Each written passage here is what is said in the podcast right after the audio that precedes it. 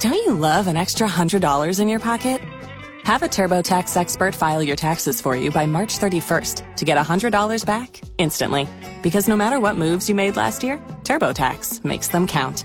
That means getting $100 back and 100% accurate taxes only from Intuit TurboTax. Must file by 331. Credit only applicable to federal filing fees with TurboTax full service. Offer can be modified or terminated at any time.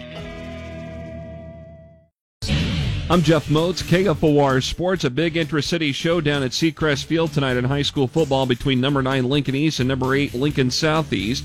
The Spartans have won two straight games by large margins, while the Knights are coming off their first loss of the season at Creighton Prep last Thursday.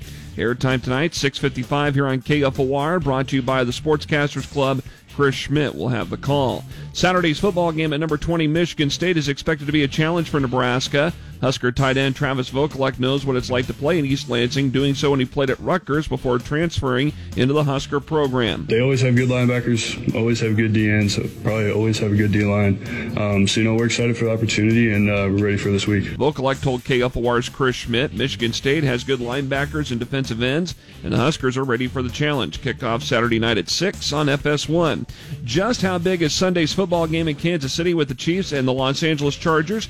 Consider this one of those teams will be 1 and 2 after Sunday, something that hasn't happened in a long time with KC. The Chiefs have a divisional record 26 and 4 in the past five years, and voice of the Chiefs, Mitch Holthus weighs in on that matchup. Two of the four losses, however, have been to the Chargers at GEHA Field at Arrowhead Stadium, albeit one of the two was Week 17 last year when the Chiefs held out their starters to prepare for the playoffs. Pre-game Sunday will begin at 11 a.m. here on KFOR. Behind Madi Kubik's 19 kills, the number 12 Nebraska volleyball team ended a three-match losing streak Wednesday night, defeating Northwestern three sets to one. Huskers are back home Saturday afternoon at 2 to host Iowa on Nebraska Public Media.